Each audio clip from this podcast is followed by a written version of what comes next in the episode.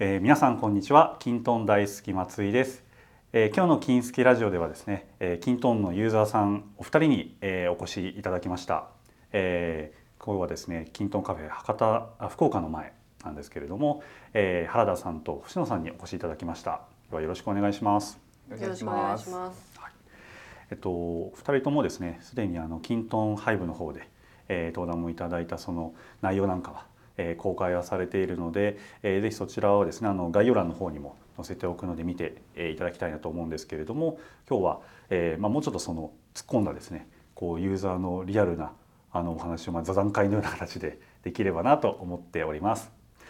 でまず、まあ、簡単にちょっと改めて自己紹介をお願いできればなと思いますので、えー、それでは原田さんの方からお願いしてもよろしいでしょうか。はい、えー、西務電子工業の原田と申します。えー、弊社の九州電力九州電力さんのグループ会社でして、えー、通信ケーブルの工事とか、まあ、停電時の電源製品とかやってます。で私自身は営業の管理部門にいまして営業の、えー、業務の、まあ、均等化とかやってます。以上です。よろしくお願いします。お願いします。お願いします。では星野さんもお願いしてもよろしいでしょうか。はい。はい、グラウド株式会社の星野と申します。よろしくお願いします。あの実は私も通信系といえば通信関係の会社で勤めてまして。はい。なのであそうなんだって なんか初めて会うわけでもないので あそうだったんだ。ちょっと似たような業種かな原田さんとみたいなところで今感じてます。で同じように、えー、総務とか人事系を主にやってましてその中で業務改善という形であの監査とかもやるので監査に入った時にあじゃあここは無駄なんじゃないとか、業務改善の目線で均等をちょっと今営業部側に押していっているところでございます。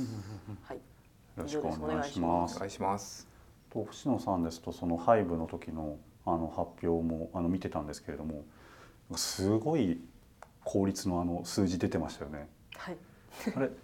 どれくらいの数字でしたっけ？なんかすごい数字だった覚えがあって数字もう忘れてしまったんですけど、はい、まあ人で言うと3人が1人になりましたとか、うん、確か時間だったら400時間ぐらいカットできたみたいな。そんな3桁だったんですよ、ね、そう3桁ぐらいの,、あの話ではあったと思います。すごいそこは印象的だったんですけど、まあ、ハイブっていうとその割とこうキラキラしたというか、うん、あのいいお話なんかにこう あの言って、まあ、いただいてるかそういうまあ場な気がするんですけどもうちょっとこう今日リアルななんというかいいところも悪いところもいろいろお聞きできればななんていうのは思っていて、はい、まあ、ちょっとこの撮る前に少しあの雑談均等雑談的なことをしていたんですけどそこでもうまずなんかいい良さそうな話が出てきたんでちょっと撮りましょうって言って撮り始めたのが、まあ、プロセス管理の話が、はい、はい、出てきていて、えー、均等の中で、まあ、プロセス管理でボタンを押してその承認的なものとかそのステータス管理とかできる便利な機能だと思うんですが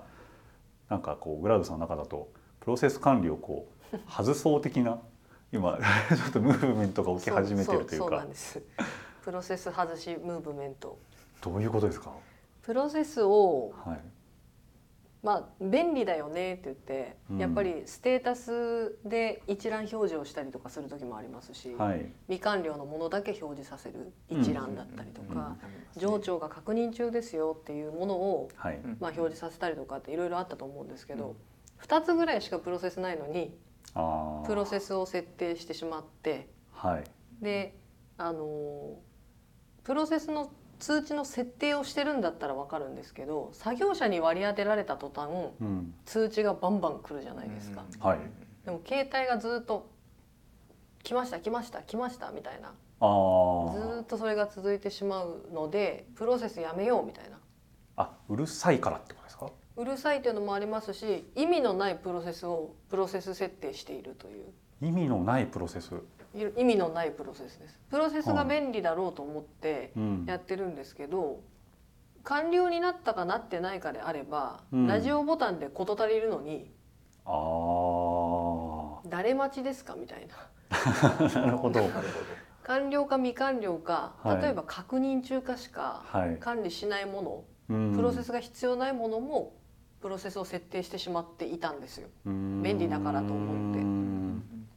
そしてまたプロセスを外そうとすると、はい、プロセスに割り当てられた作業者の方がおられますと、はい。うんはい。プロセス設定を解除できませんという。あの設定画面で出てきますよ出ねてきます。そうなんですよね。なんだよってなって。でポータルには右上の方にひたすらこうなんか未処理。のあの赤いアイコンが出てずそう。ーって並んでるけど消そうにもなんかこう消せないものもあるみたいな。そうですそうです。わかるな。という悩みの種に今なっておりまして、はい。そもそもプロセスにそれをまああえてしようかなと思ったのはやっぱあれですか？そのひら編集ボタン開かなくてもボタンで押せるのが便利だよねとかそういう感覚があったんですかね？そうですねなんとなくこう使い始めていつの日からか、プロセスをつけるのが当たり前みたいにへえ。なってたので、なぜか逆にすごいですね。プロセス管理ってちょっとこうむ難しいというか、キントの中でも設定画面もちょっとややこしいじゃないですか。うんはいややこしいです。だから割と敬遠するというか、うん使ってない方も多いんですけど、一回そこはじゃあそっちに振り切ったんですね。そうですね。通常の業務がなんか承認がいるようなやつだったからってわけではないんですか？割と業務っていうよりかは申請とかうん。倫理とかうん。あとはその遠隔で誰かが作ったものを誰かが確認するみたいなうん。フローが多いんですよとにかく。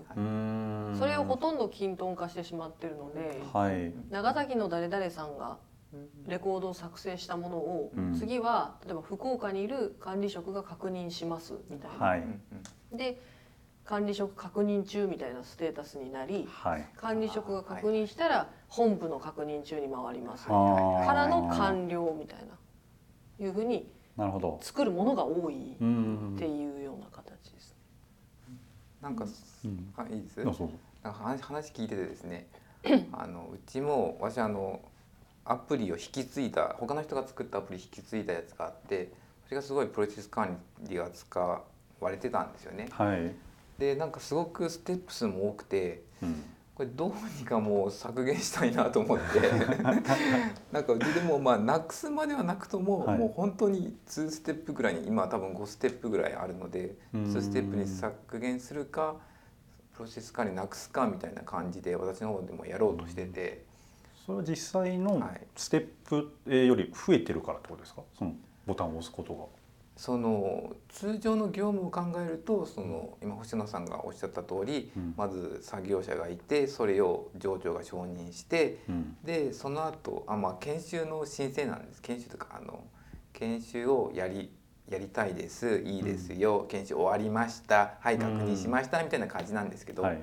それをそのままプロセス管理やっちゃうとなんかとても煩雑というか煩雑なんですよね。はい。うんなんか前もあるお客さんと話したのはプロセスにしなくても、まあ、コメント欄でちょっと確認するぐらいでもいいプロセスステータスってあるよねって話はしていてなんか一個一個こう細かくステータスを作りたくなっちゃうんですけど、うんそうすると逆になんかガチガチになって、うんうんまあ、イレギュラーなのも起きたりするじゃないですか。うんうん。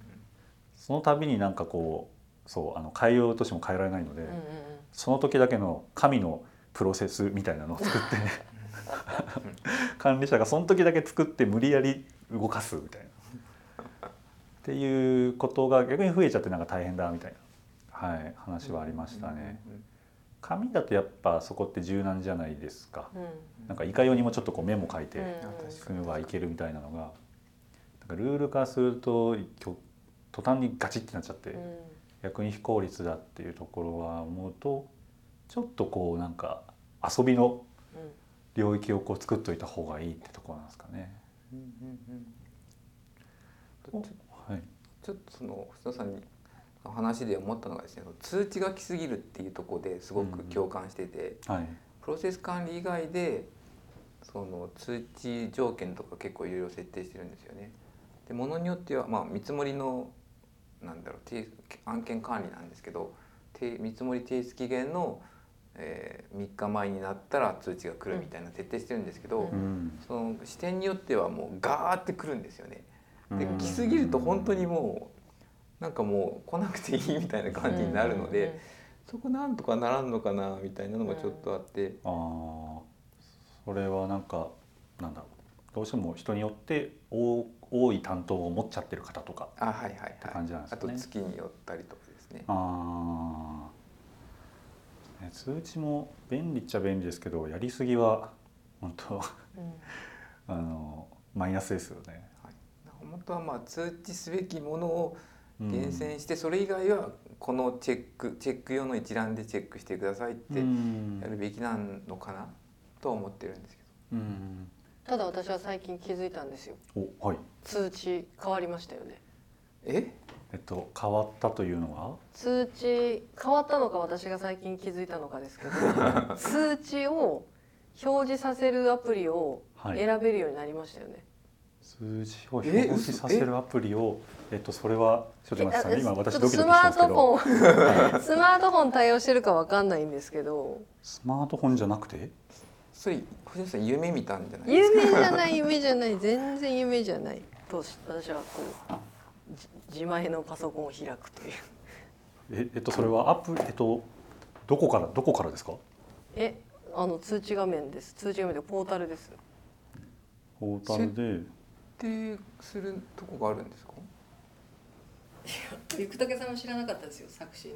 あれおかしい。あれ。夢説っていうのはあるかもしれないちょっと今 私もドキドキし始めました。けどちょっと違うんじゃないかと。えちょっと僕も今ドキドキしてる。とアプリをあポータルのここ。嘘。えすごくない？ちょっとちょっと待って。待ってえ 松井さんここ。ここよここ。これでも自分これですね。絞り込みを作成するそうなんです。これがですね、まあ、私がなぜ説明しているのかというとツ ツッコミは受け付けないんですけどこの私はちょっと毎月確認アプリといってはい月初に確認したいアプリが必ずあるので、はい。そこの通知だけに絞ってでうん。今はまあ月初じゃないので、うん。今通知が出ていないでしょうと。うん。で契約書は雇用契約書だったり、うんなんとか契約書みたいなのがいっぱいあるので、うん。それもまあ今のところ通知ありませんと。で共通っていうのもまあ今のところちょちょっとほとんど消しちゃうのであれなんですけどうん。ちょっと共通っていうのでまあバババーっと一覧が出てくる。でこれ以外を表示させないとかっていうのもあるので、うんうんうんほう。あ自分が見たい絞り込みあ通知の？アプリを選べる。ここのアプリとこのアプリとこのアプリを表示させます。またはこのアプリ以外を表示させます。っていうのが選べるようにあの変わってますのでぜひ皆さんもお試しくださいという。星野からの。すごい。ありがとうございます。ありがとうございます。あじゃあこれはそのおっしゃったような通知の海にこう溺れちゃいそうな、まあ、通知がいっぱい来る方があーみんなやっぱ不満に思ってたんですね。多分いっぱいあれがあそこにこうしたんじゃないですか、うん。おお応募というか投稿というかはい。されたんじゃないですか、うん。かこれはあの、まあ、アプリに、えー通知が来るのは、まあ、来ますけど、うん。そこをこう分類としてうん。見る、優先度とかつけられるわけですよね。そうですねおそらく、うん。と今そうですね。改めて説明するとポータルの通知のなんだろう欄で、まあ、全てとか自分宛てってなってるところを押した時に絞り込みを作成するっていうのが一番下にあってうん。そこを押すとパターンが作れると。昔あれですもんね。すべてが自分宛てしかなかったですもんね。選べるのが。全てが自分宛て、うん。はいやっぱりあれですね。ユーザーさんに学ぶことは多いな。っていうこう。いやそのプロセスからの通知からのこの新しい機能のはい。なぜかご紹介という。星野さんはもうこれを非常に対応されていて。いやこれ気づいたのそれこそ先週なんですよ、うなんです週のい。水曜日ぐらいに気づいて、うん。なんでこんないっぱい通知来るんだうん。よみたいなことを一人でブツブツ言いながらうん。通知を見てたらなんか編集ボタンみたいなのがあるぞってほだってうはい。えこんなのあるんだったら早くみんな教えてよってリュックタケさんにも言ったんですよ。だから知らなかったって言われてました。じゃあ鉛筆ボタンがあったってことはじゃあ誰かが一応作ったんですかね一回最初作っに。で鉛筆ボタン的なものがあっただけでちょっともあのちょっとわかんないんですけどだからこの間からほらあのアップデートが頻繁にされてるっていうのを聞いてたのでそうですね。はい。そのうちの一つなのかなと思っておりました。もしかしたらあれかな入ってたのかな。ちょっと恥ずかしい。わあ今日からちょっとラジオ名星のラジオにしましょうよ。そうですね。変わっちゃいましたね。僕ちょっと冠かわ語れない。うわーありがとうございます。ただその機能はそうやってその、まあ、選定はできるので、うん。今今見たいみたいなこうアプリだけを絞ることはできるんだなというところで、なるほど。少し良くなったなっていううん。印象は受けてはいます。通知スマートフォンの通知はまあオンにされてるわけですよね。そのプッシュの通知あしてます。はい。うん。でもなんかそこですぐ見るっていうよりは改めてこう確認する時とかにそこのリストを選んで。あそうですそうです。あ急ぎのものしかもうその場では開かないのーで、うん何の通知だろうって例えば千何百件吐き出されましたっていう通知が来ても、はい。まあ、見ないので、はい確かに確かに。だからそこは見てはないですね。うんそういう意味だと、まあ、通知をちゃんとまあ見に行く人であればあえてそのスマートフォンは通知を、えー受けない形にしてそこでこうフィルタリングしたリストを作ってあげてこう優先順位高いものから見ましょうみたいな運用はもしかしたらありかもしれないですね。うんはいなるほどな。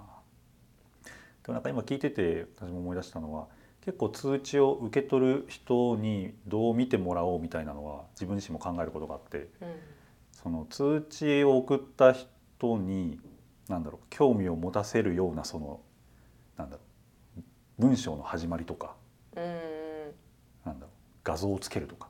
うんうんあの私よくピープルで書くんですよ。ピープルで今日ユーザーさんからこんなことを教えてもらったよみたいなのをうん飛ばしたりするんですけど、うん。やっぱあんなんだろう興味ない人にも見てもらうためにうん。ちょっと一番上にキャッチーななんかタイトルつけるとか、あと確か画像もパソコンの方だと表示されるんじゃなかったかな？通知って。通知の画像を見たことないですね。ピープルとかだと来ませんでした？やばいなんかでも今下手なこと言ったら僕 僕の 番組名変わるみたいな話になっちゃうので。あ画像があいやでも画像やっぱありますね、うん。通知で画像ですか？通知で画像がピープルだからなのかな。見たことなかったです。こうこうこんな感じで。見えます、なるほ一部のやつが。ど。うん。あでもピープルだけなのかなもしかするとピープルあでもスペースも来るみたいですね。貼ってある画像がパソコンの方だと通知のところにこうサムネイルとして表示される。ああそうなんですね。みたいのがあるんでなんかイベントを例えばやりますよみたいなのだとその社内でイベント告知みたいななんか分かりやすいこうバッジみたいなものをつけてこう通知するとか。うんうんするともしかしたらこうクリック率が 上がるかもしれないみたいな。確かに。なるほど。うん、っていうようなのはもしかしたらなんか自然とやってることかもしれないですね。ピープルって使います？うんいや使う。使いません。反応薄かったのは使ってないそもそもうちサイボーズのガルーン使っててあが、はい、結構やり取りはガルーンがメインなんですよ。なるほど。はい。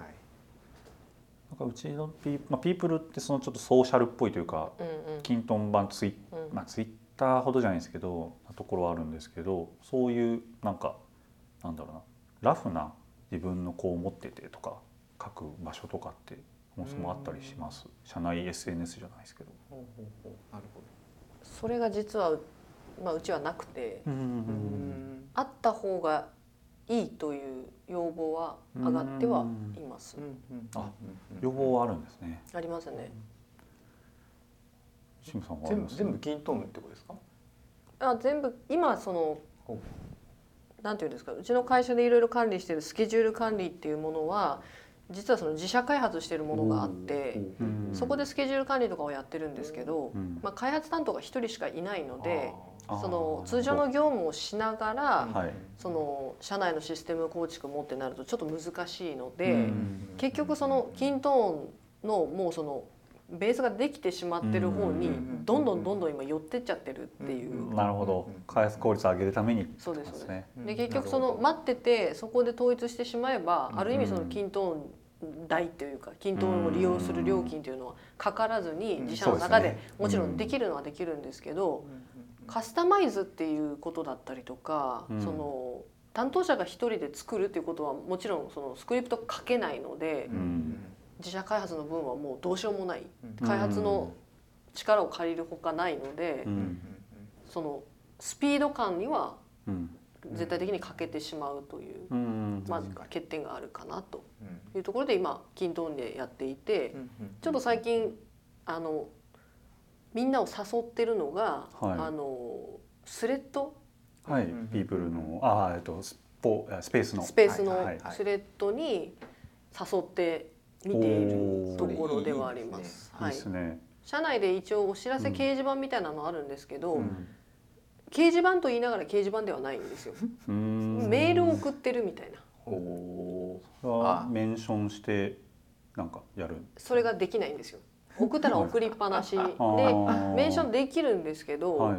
そうそうなるとそのひ一人にしか変えらないとか、へー。要はリアクションリプライっていうんですかうん。ねツイッターだったはらリプライみたいな機能が投稿した人にしか変えらないのでみんなにそのお知らせをしてるのにみんなが見れないっていう風になってしまったので、はい。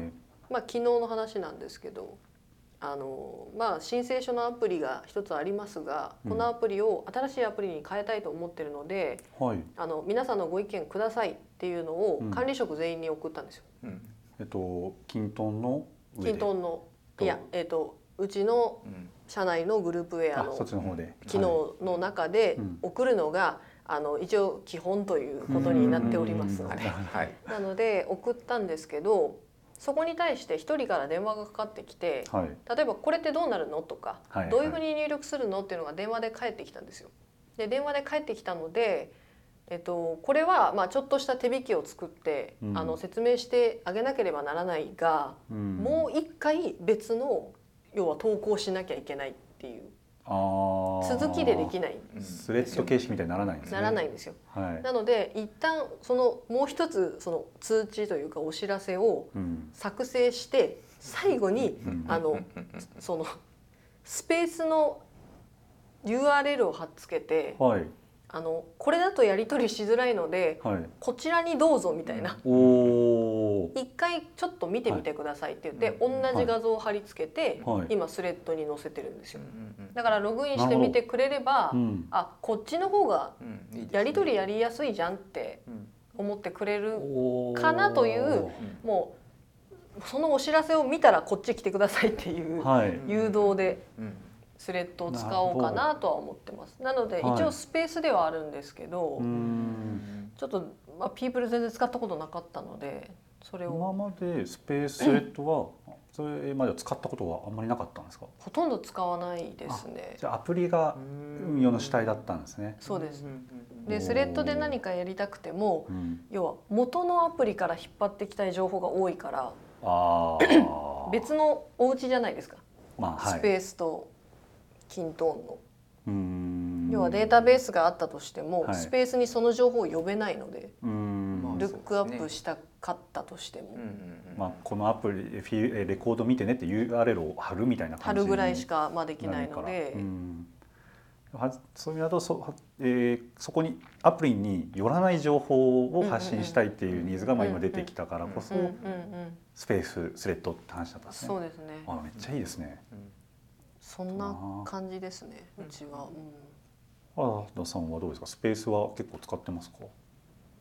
あまり使ってないですね。うんというのは先ほどもあそうガルーンが。ガルーンの ガルーンのスペースを使ってます。うんあ社内のはい。スケジュールとか全部ガルーンなんで、はい。メールもガルーンでやり取りしてるので、そっか。コミュニケーションの中心はガルーンなんガルーンですねなんです。はい。ああそれはそれで弊社としてはこう 非常にありがたい。いやた ただですね、はい。うちはガルーンが、えっと、オンプレミスクラウドじゃないんですよ。なるほど。でキントンはでもクラウドで分かれてるから、はい。連携がさせれなくてですねすごく不便で、なるほど。はい。確かに。まあ仕方ないんですけど。クラウド以降は ありません。そうですよねはい、いややってほしいんですけど個人的には。あ前もそんなお話聞いたかもしれないですそうはい。はいなんですよねそこはとあるんですよねいや絶対まあガルーンのスペースもまあ似たようなもんですよね。キントンのスペースと考うんえ方というかできることは。はいあちょっと違うのかアプリの上ではコメントはよくこう皆さんやな。られてるんですか？アプリの上ではそのレコードの単位のコメントは使われてます。うはいんなるほどうんじゃあまあそうですね。でも正直ガルまあどっちも良さが割とあって、うんうん。社内でもこう人によってガルーンだったりこう人によってキントーンだったりってするぐらいなんで、うん。なんですけどね。結構うちの中だと本当スペースってよく使われててそのプロジェクト単位でなんかプロジェクト立ち上がったらとりあえずスペース作ってそこでディスカッションしていこうみたいなとか。あとは、えっと、文法文化みたいのもあってこう日報じゃなくて「私今こんなことしてます」とかうんなんか変なこと言ったら「お腹減ったな」じゃないですけどあなんか自分のいろんなその状況をこう書いてってシェアする。でなんでかっていうとその結構同じ場所にいないことも多いわけですよ。そのリモートワークとかもやっぱ多いので、家にいる家で働いてる人も多いと、あの人今何してるんだろうみたいなやっぱチームの人だとこう思った時にそこ見るとあこういう感じなんだなみたいなのがざっとこう分かったりとか、あと昨日ツイッターで見たのは別のユーザーさんがちょっと試しに自分の文法みたいなの始めてみたらうん。うんあの自分が今ちょっと大変っていうかなんだろうタスクが溜まってるっていうのを理解してくれて周りから助けてあげようかみたいな声がかかったみたいな、うん。あのなんかはあったりしましたね。その文化はないですね。うんいい文化ですよね。いい文化ですね。いい文化ですよね。逆にお前何くだらないこと書いてるんだっていうのをなんか口頭でお叱りを受け受けそうな気がする。残らない形でうん。文章が。ああなんか口頭で。口頭で来られちゃそうですね。これはやっぱ結構その会社さんによって合う合わないはううん。ありそうなので。本当スペースは結構そうなんですよ。あの使っているアンケートとかでも使ってないというかどう使おうかなって悩む方が多かったりは。結構ですねうち均等上のスペースとかスレッドをですねなんて言うんでしょう。人説明説明書というか 説明上スペースみたいな、説明箇所みたいな感じで使ってるんですよね。アプリが一つのスペースに4つぐらいあったら、その4つの説明をその大きく書くとこってあんまないじゃないですか。そうですね。でなんでその一つのスレッドが一つのアプリの説明にガーってなってて、でその下にこう質問を書いてもらう。あ質問はそこの下に書くね。のアプリのに対する質問使い方が悪いへー。分かんないとか、はい。そういうなんか使い方はしますけどね。それはちなみにガルーンのスペースのごめんなさい。今のは均等のスペースの使い方なんですよ。あ。ガルーンはもはい。う日常的に業務で使ってうん。ガンズルーンのスペースはに業務でまあ基本使ってて、うん均等のスペースは均等のアプリに関するうん。その説明と質問を受け付けうる、ん。そういう形で使ってます。結構そのパターンは僕もよく聞きますね。うん。そのとアプリで説明、えー書アプリとか、まあ、作りたくなるんですけどリッチエディターフィールドだとうん。画像が貼れなくて、うん。まあいろいろとやってこう貼れなくないんですけどやっぱちょっと違うねって時にあのーそのスペースだと画像が貼れるので間に説明をつけたりとかなんかちょっとご注目みたいなちょっとアイコン作ってやるみたいなのは聞いたことがあるんでそういう意味ではちょっと柔軟性はちょっとスペースの方が実はうん。高かったりする。っていうのがありますね。今ちょっとそれ思い出したんですけどおはい。いや就業規則をそこにそういえば載せてました。おースペースでそれはスペースにえっと規則関連みたいなスペースを作ってて、スレッドがいくつかあるんですか？いや、えっと、まだちょっとテスト段階で、あのファイル格納庫みたいなのはその自社で作ってるものの中にもあるんですけど、はい。ダウンロードをしなければならないという難点があるんですよ。はいはいはいでますね。多分はい。皆さん一緒かもしれないんですけどダウンロードをするというのがすごく嫌いで、できれば PDF ではい。そこで普通にあのプレビューしてほしいっていうはい。のがあってでうちは結構あの PDF プレビュープラグインっていうのを入れてるので、はい。規則とかは PDF にしてしまってアプリの中に貼っつけてもうそこでなんか虫眼鏡ボタンみたいなのがあるのでそれ見たらうん。ダウンロードしなくてもそこでプレビュー画面が見れるっていう使い方をしてるんですよ。でもスレッドになんでそれをやったんですか？それでなんか足りそうあいやその今の話はうん。キントーンの話で、なはい。自社のその中ではダウンロードをしなければならなくて、はい。どこに何があるかっていうのが分かりにくいんですよ、うん。従業員からすると。う。ん。でほとんどいつも見ないものなので、うん。就業規則あります賃金規定あります転勤規定ありますって、まあ、うんたくさんの規定があるんですけど、うん。なんかどれみたいなになっちゃってるんですよ。うん。どこにあるかも分かんないし難しい。どこ、うんい行き着くまでにはい。ありますフォルダフォルダフォルダみたいな。うん。ああっていうふうになっちゃうので、であれば割ともうキントーンの方がうん。パッて見て検索したらすぐ出てくるし、うん。就業規則で変更になりましたよって言ったらまあ通知かなんか上に出しとけばあのポータル画面で出しとけばいいですしうん。就業規則を貼り付けて PDF のプレビューのプラグインを入れとけば、うん。パッて見れるんじゃないかみたいな話でいっぱいスレッド作ってるわけではないんですよ。はい。アプリを確か一つ作っててうん。1レコードに就業規則1レコードに賃金規定みたいなのを、うん。ただ添付ファイルだけを入れるアプリを作ってて、はい。ただ添付してるっていうへだけですね。えアプリに添付したらスレッドでなんかする？いや今のところスレッドを使ってるわけではないです。もう就業規則関連見たかったらここにあるよって言ってるだけです。ああなるほど、うんなるほど。スレッドは使ってなかったという結論ですね。すいませんでした。そう。ちょっと今スレッドは生きては多分ないですね。スレッド、うん、そうでも PDF プレビュープラグインってちょっとまたスレッド知らなかったですけど、うん。結構人気ですよね。そうめちゃくちゃいいですあれ。うん。もう全部に入れたいぐらいあるんですけどただ画像はダメなんですよ。あ画像は出ない。そう。ん。の PDF しかダメなんで、はい。どちらのを使ってらっしゃるんですか？PDF。はいあそあーどのメーカーどさんというかどのですか？はいいや忘れました。忘れちゃいました。気づいたらあったんで。結構そうダウンロードしたくないって話はやっぱあるのでうんうん僕もあのそのまあスレッドこれはまあスレッドの話ですけど、えー発信するときに PDF も貼るんですけど、はいえーあえてその画像も一緒に貼るみたいうん。な。でうん要は画像を貼ったらスマートフォンとかだとこうピッてまあプレビュー見れるじゃないですか。うん。で、えっと、何ページとかもある時にその最初の1ページだけペッてこう画像を貼っといて、うん詳しく気になった人は PDF の方ダウンロードしてねみたいなこう、うんうんちょっと一工夫するとかなるほど。凝ってますね。そうですね非常に凝ってます。っていうちょっとそれでどれくらい効果があるのか分かんないんですけど、うん、やっぱダウンロード面倒くさいのでうん。そうダウンロードめんどくさいんですよね。うんよく直接編集できませんかみたいなとか言われることはありますね。ジョイジョイゾーさんだったかな？その、えっと、作品は PDF の編集プラグイン出されてますけどあの PDF に直接確か書いたりとか。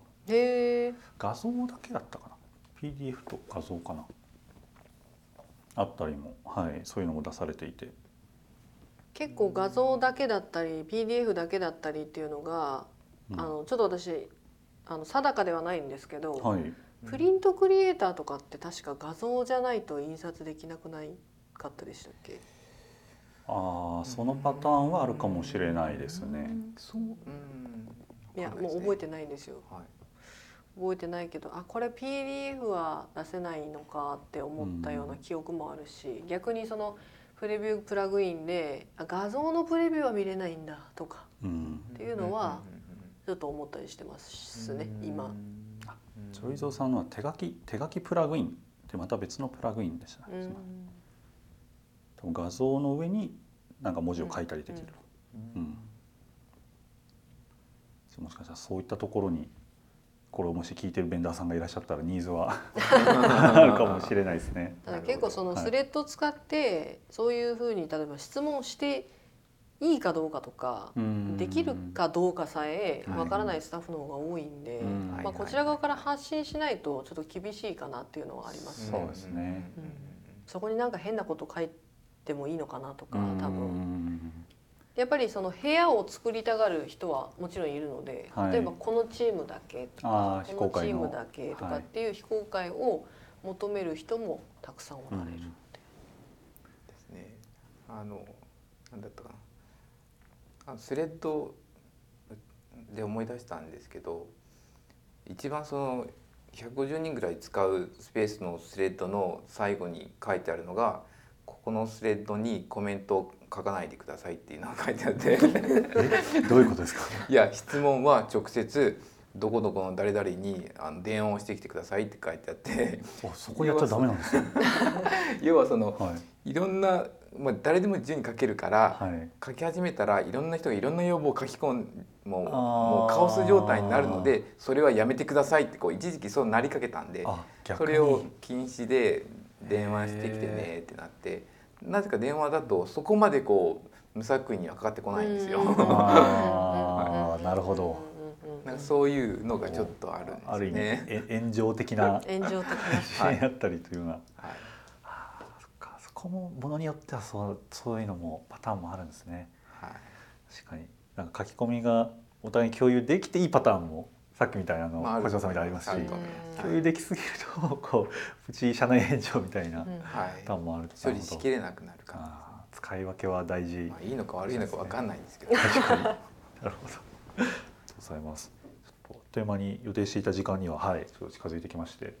最後に均等へのちょっとご要望なんかがあればあの皆さんに聞いているんですけどこう機能が欲しいとかこう全体的にこうなってほしいみたいなのとか。あの昔、うんはい。昔から言われてると思うんですけど漢字一文字日本語一文字の検索。あれいつになって何年待てばいいんだろうと思いながら、でもそれ言うなら確か数字とアルファベッはいはい。あトです。よね。そうですそうですねちょっとこう少し前にそこのその要は裏側の、まあ、基盤的なところにそこ寄ってるので、はいえーそう改善しますよっていうのをあのイベントで発表していてあの断ち切れたわけじゃないです。はい。ただそこはちょっとずっとい思っていた以上にそこがこうかかる、えー領域だったんで、はい今も続いておりますので、割とその私自身はそんなにまあ困らないというか、そういうなんていうんですか特徴があるのが分かってるから決定できるんですけど、はい、こう全く知らないうん。こう使い始めの人たちにとってはやっぱり、なんでできないのとか、ね。検索引っかからないみたいなやっぱ問い合わせが来るんで、型番だったりとかそうですそうですあります。それなんかこう、質問あると私自身がなんか申し訳ないっていう気持ちになるんで、はい。ぜひちょっともう少しの長い目でちょっと見ていただければなと。お願いします。はい。はい。塩さんはいかがですか？いやー今ちょっとほらなんかドラゴンボール的な感じではい。何個かしか言えないのに もう時間も迫っているのにありすぎて 整理できないみたありいなすぎて。一個しかやられないんだったらどれにしようって今なっちゃってる状態です今。パニック。ありすぎて。今ありすぎて。なんか、はい。そう。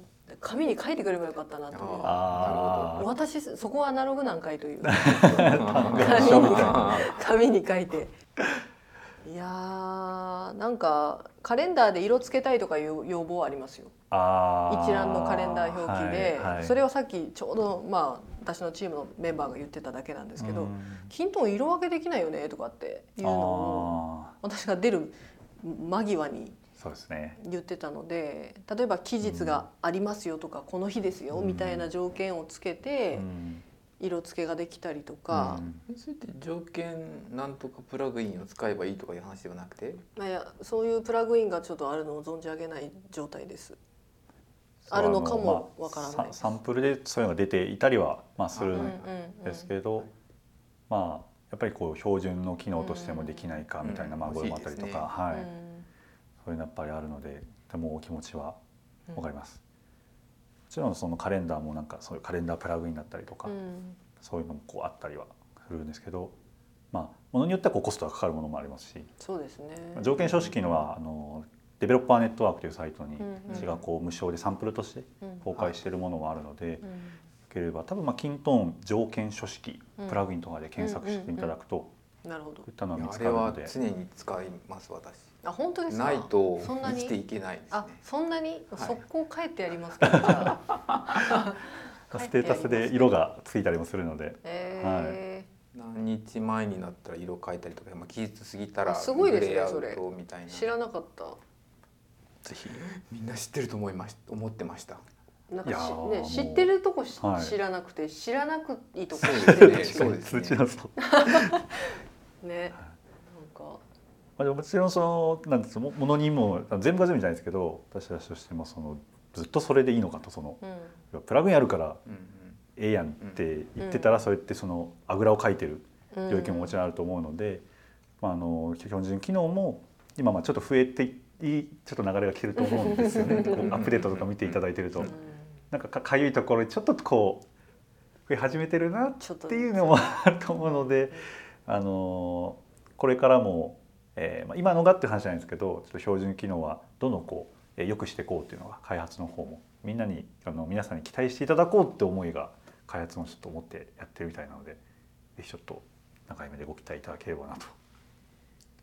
死んじゃいますよ。待ちすぎて。待ちすぎて。いやわかんないけど。あの死なさない程度にこう待たれないようにいろいろと便利な機能も増やせられるかなと思いますので、はい、はい、はい。ぜひ。今後ともキントンをご愛顧いただければなと。ありがとうございます。ございます。ありがとうございます。ということでこの後ちょっとキントンカフェ福岡が、はい、あってちょっと原田さんはそちらの、あのー司会の方もやられるということなので、はい。はい、こういったところで終われればなと思います。またやっぱりなんかあれいいですね。あの結構マニアックなというかリアルなうん。いろんな知らないことも出てきてよかったなと8思った時間ぐらい喋れますよねだって私喋れないですけど。喋れないですよ。いや終わんないと思います正直。今日多分全体の5%しか出し切ってないぐらいマジっすか？いや本当ですよ。わお。あじゃあ星のラジオやればいい？そうですね。単独会。単独ライブ。あの24時間ラジオでも。松井さんだけ聞いてくれてるっていう 状態になりそうな気がするんですけどころまたちょっとご相談させてください、はい。ありがとうございます。はい、今日のゲストは、えー、原田さんと星野さんでした。本日はありがとうございました。あありがとうございました。えー、金スキラジオでは今後もですね均等に関わるさまざまな方にお話を伺って皆さんの活用がもっと便利になるように、えー情報を発信していきたいと思います。ぜひ次回もお聞きください。ありがとうございました